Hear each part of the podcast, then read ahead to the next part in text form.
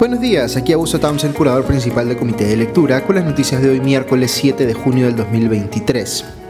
Empezamos esta mañana comentando el interrogatorio al que se sometió ayer la presidenta Dina Boluarte ante la Fiscalía, tras ser citada como parte de la investigación que se le sigue a ella y a eh, algunos ministros y exministros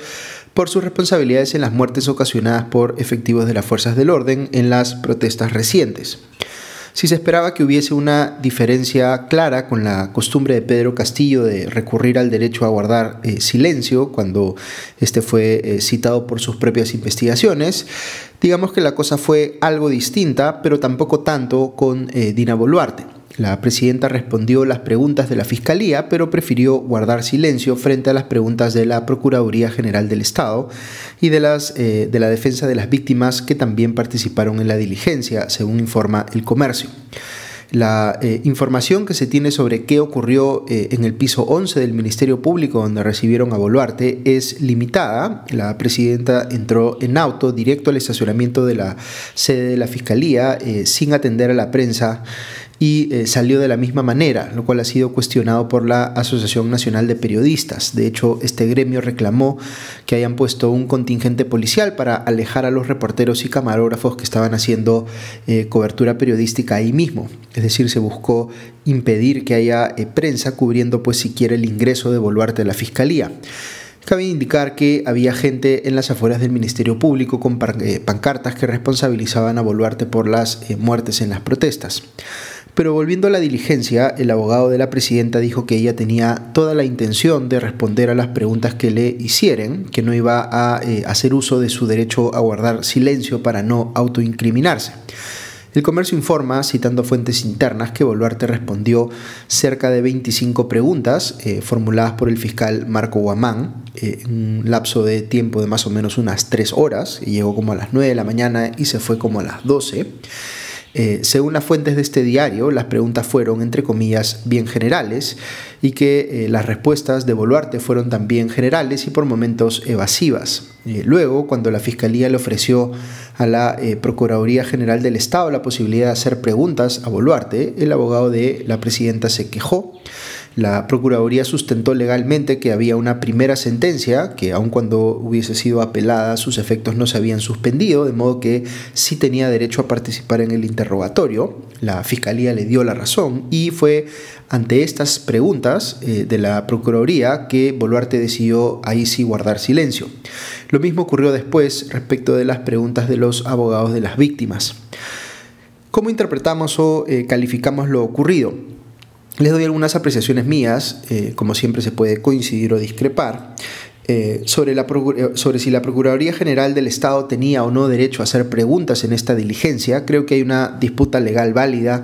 que además está pendiente de solución, de manera que yo no me atrevería a decir que eh, es un asunto blanco o negro, que un lado tiene absolutamente la razón y el otro no. En este punto creo que hay que escuchar eh, lo que digan los expertos. Políticamente, sin embargo, creo que lo que eh, hubiese sido óptimo para ella es responder a estas preguntas también, si realmente quiere transmitir pues la imagen de que eh, está dispuesta a dar la cara porque está convencida de que no tiene responsabilidad o no tiene nada que ocultar. Ciertamente hubiese sido peor que guardase silencio respecto de todas las preguntas, incluidas las de la Fiscalía, pero políticamente resulta dañoso para ella no responder sobre todo eh, a las preguntas de los abogados de las víctimas. Ella se va a excusar diciendo que sí respondió a lo que le preguntó la fiscalía y eso tampoco es intrascendente, pero aquí entramos a un análisis más fino con la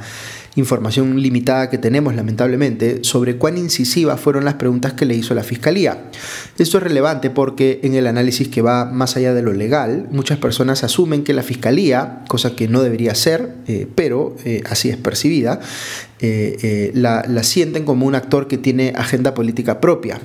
Del lado de los críticos de Boluarte, hay quienes asumen que la Fiscalía no solo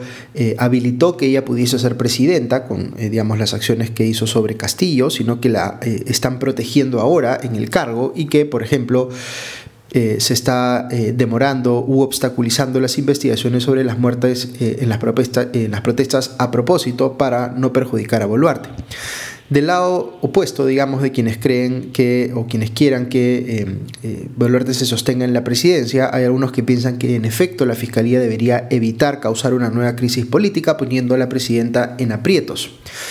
Fíjense que en ambos casos hay consideraciones políticas que en realidad no deberían entrar a tallar en la investigación fiscal. Lo que deberíamos ver en la acción de la Fiscalía es una actitud igual de incisiva en esta, eh, eh, digamos, interrogación que en cualquier otra, referida a cualquier otro presidente que estuviera investigado. Es decir, debería ser exactamente igual la actitud de la Fiscalía respecto de Dina Boluarte como respecto de Pedro Castillo, por citar un caso.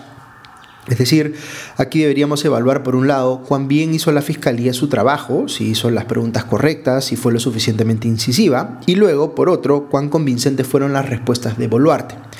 Yo claramente no estuve presente en la audiencia misma, así que no puedo transmitirles un testimonio de primera mano.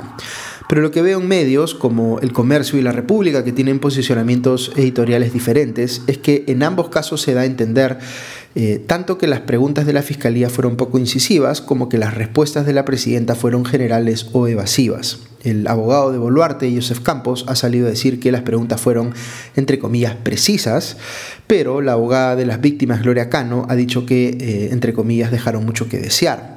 Eh, por su parte, el abogado de IDL, Carlos Rivera, ha señalado en Twitter que las preguntas fueron, entre comillas, extremadamente generales, que la Fiscalía no hizo repreguntas y que Boluarte no admitió responsabilidad alguna. Habrá pues que estar atentos a qué otra información va saliendo de eh, testigos presenciales. Un tema específico que ha levantado la defensa de Boluarte y en el que desde mi óptica sí tienen razón es que eh, ha solicitado que se excluya la imputación de genocidio contra Boluarte en esta investigación. Eh, en efecto, la tipificación de genocidio para lo que se investiga en este caso no parece aplicable, sí la de homicidio calificado, la de lesiones graves, pero lo de genocidio me parece pues un exceso de la fiscalía. Para que vean pues eh, los matices a los que hay que prestar atención, la fiscalía podría por un lado haber excedido eh, con la tipificación de genocidio, pero podría por otro haber sido más bien leve en la formulación de las preguntas que le hizo a Boluarte.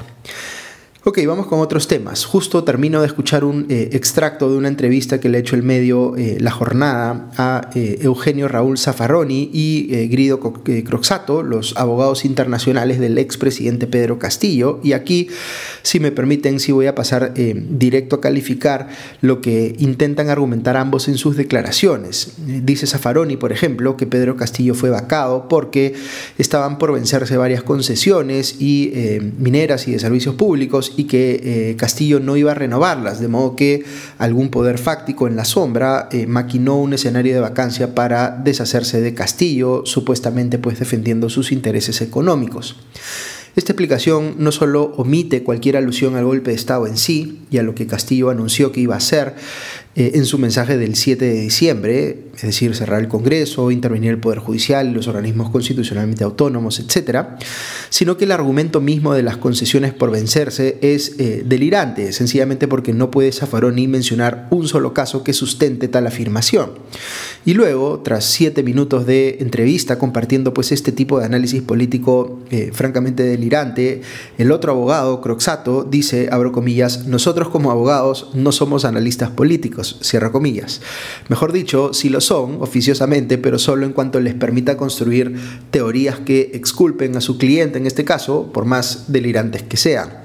Lo que a mucha gente le llamará la atención aquí, no obstante, es que Eugenio Raúl Zaffaroni ha sido magistrado de la Corte Interamericana de Derechos Humanos hasta enero del año pasado y se ha convertido él mismo, penosamente, eh, en el mejor argumento de quienes quieren evidenciar pues cómo algunos magistrados de esta corte pueden estar en un nivel de eh, ideologización eh, preocupante, digamos, flaco favor el que le hace Zaffaroni a la corte a la que perteneció con las posiciones que está asumiendo ahora en su defensa de Castillo y cómo omite deliberadamente pues hacer un cuestionamiento de lo que a todos luces ha sido un golpe de Estado. Otra declaración vinculada a Pedro Castillo que me ha llamado la atención esta mañana es la que hace eh, su ex ministro Alejandro Salas, quien le ha recomendado que se acoja a la confesión sincera, eh, entre comillas, para aminorar responsabilidad penal, según eh, cita RPP. Es decir, su ex ministro, uno de los que estuvo de hecho más cerca de Castillo, ya lo está dando por culpable. Algunas noticias más para eh, mencionar rápidamente. La ministra de Salud, Rosa Gutiérrez, ha descartado renunciar por la crisis del dengue, pero que, entre comillas, es respetuosa si el Congreso decide censurarla. Lo que sí hizo fue destacar sus, eh, abro comillas, 26 años de experiencia en gestión, 16 diplomados, dos maestrías y dos doctorados, cierro comillas, como si todo eso la librara de la posibilidad de hacer una mala gestión, más allá de lo que diga pues la evidencia. En el Congreso, la Comisión Permanente verá hoy las denuncias constitucionales contra Betsy Chávez por eh, favorecer a eh, familiares de su pareja en contrataciones en el Estado y eh, contra Martín Vizcarra por el delito de concusión al vacunarse irregularmente junto con la entonces ministra de Salud Pilar Massetti. Así que podríamos estar en condiciones de comentar en el podcast de mañana avances sobre estos casos. también va a haber la Comisión Permanente informes contra cuatro congresistas, entre, entre comillas, muchas vale decir Magali Ruiz, Rocío Torres, Katy Ugarte y María Acuña. Eh, veo que el encarcelado expresidente Alejandro Toledo fue llevado al hospital eh, eh, donde tuvo, digamos, este, experimentó una crisis hipertensiva, según informa el comercio, pero ya fue dado de alta y retornó al penal. En la Defensoría del Pueblo, el nuevo titular Josué Gutiérrez ha nombrado como jefe de gabinete de asesores a Federico Tom, quien fue ministro de Desarrollo e Inclusión Social en el breve gabinete de Manuel Merino antes de ser este vacado. Eh, un dato de la Junta Nacional de Justicia, solo un 12% eh, de las personas que postularon a un cargo de juez o fiscal en el proceso eh, que lleva a cabo justamente la Junta Nacional de Justicia, pasaron el examen, el examen de conocimientos me refiero, es decir, solo un 12%. Entre quienes desaprobaron estuvieron, como sabemos, eh, eh, los fiscales José Domingo Pérez, Giovanna Mori y Walter Villanueva, quienes se querían convertir en jueces.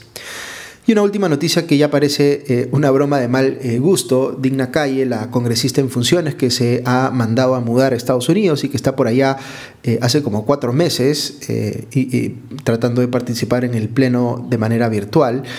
pues presentó un proyecto de ley para eliminar los, entre comillas, gastos superfluos o innecesarios en el Estado. No digo que esto esté mal, yo estoy plenamente de acuerdo con reducir gastos superfluos en el Estado para que ojalá los recursos de los contribuyentes pudiesen asignarse a mejores usos. Pero habría que considerar si eh, una congresista que no va a trabajar, que reside en otro país, pero que sigue manteniendo a todo un equipo en Lima, pagando sueldos y demás, no es ella misma un eh, gasto superfluo.